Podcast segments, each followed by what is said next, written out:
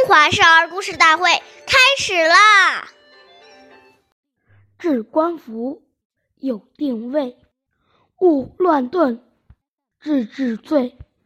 脱下来的衣服和帽子要放置在一个固定的地方，不能到处乱丢，以免把衣服弄脏。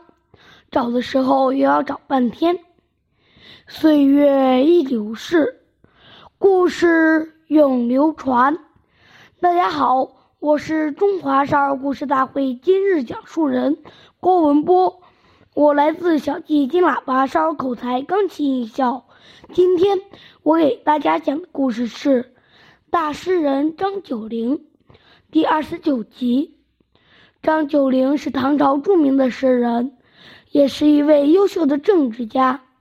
张九龄貌清秀，平时总是衣帽整洁。走在路上，总是显得风度潇洒、与众不同，总能赢得路人的目光，并且每当朝廷需要朝会时，在众人中间也是非常显眼的，连皇帝对他的举止都赞赏不已。凡是张九龄在，那里的气氛就会格外愉悦，大家都乐意同这位衣冠整洁的。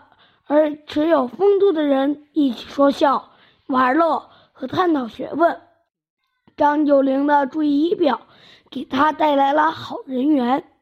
下面有请故事大会导师王老师为我们解析这段小故事，掌声有请。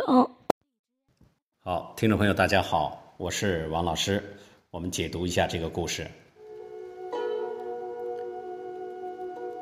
我们说。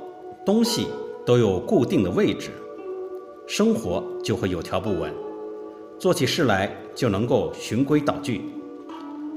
我们从生活起居里面就可以看出一个人真正的修养品德。这些素质要从小就开始培养，就在整理房间衣物的时候，培养这种恭敬谨慎之心。虽然这些物品没有生命。但是，你善待它，它也会用得越久。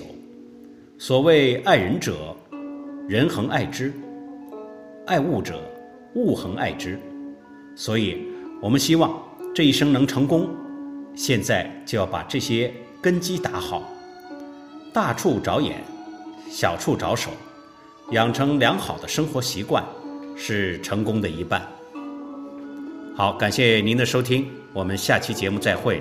我是王老师，想参与讲故事的同学，请关注我们的微信号“微库全拼八六六九幺二五九”。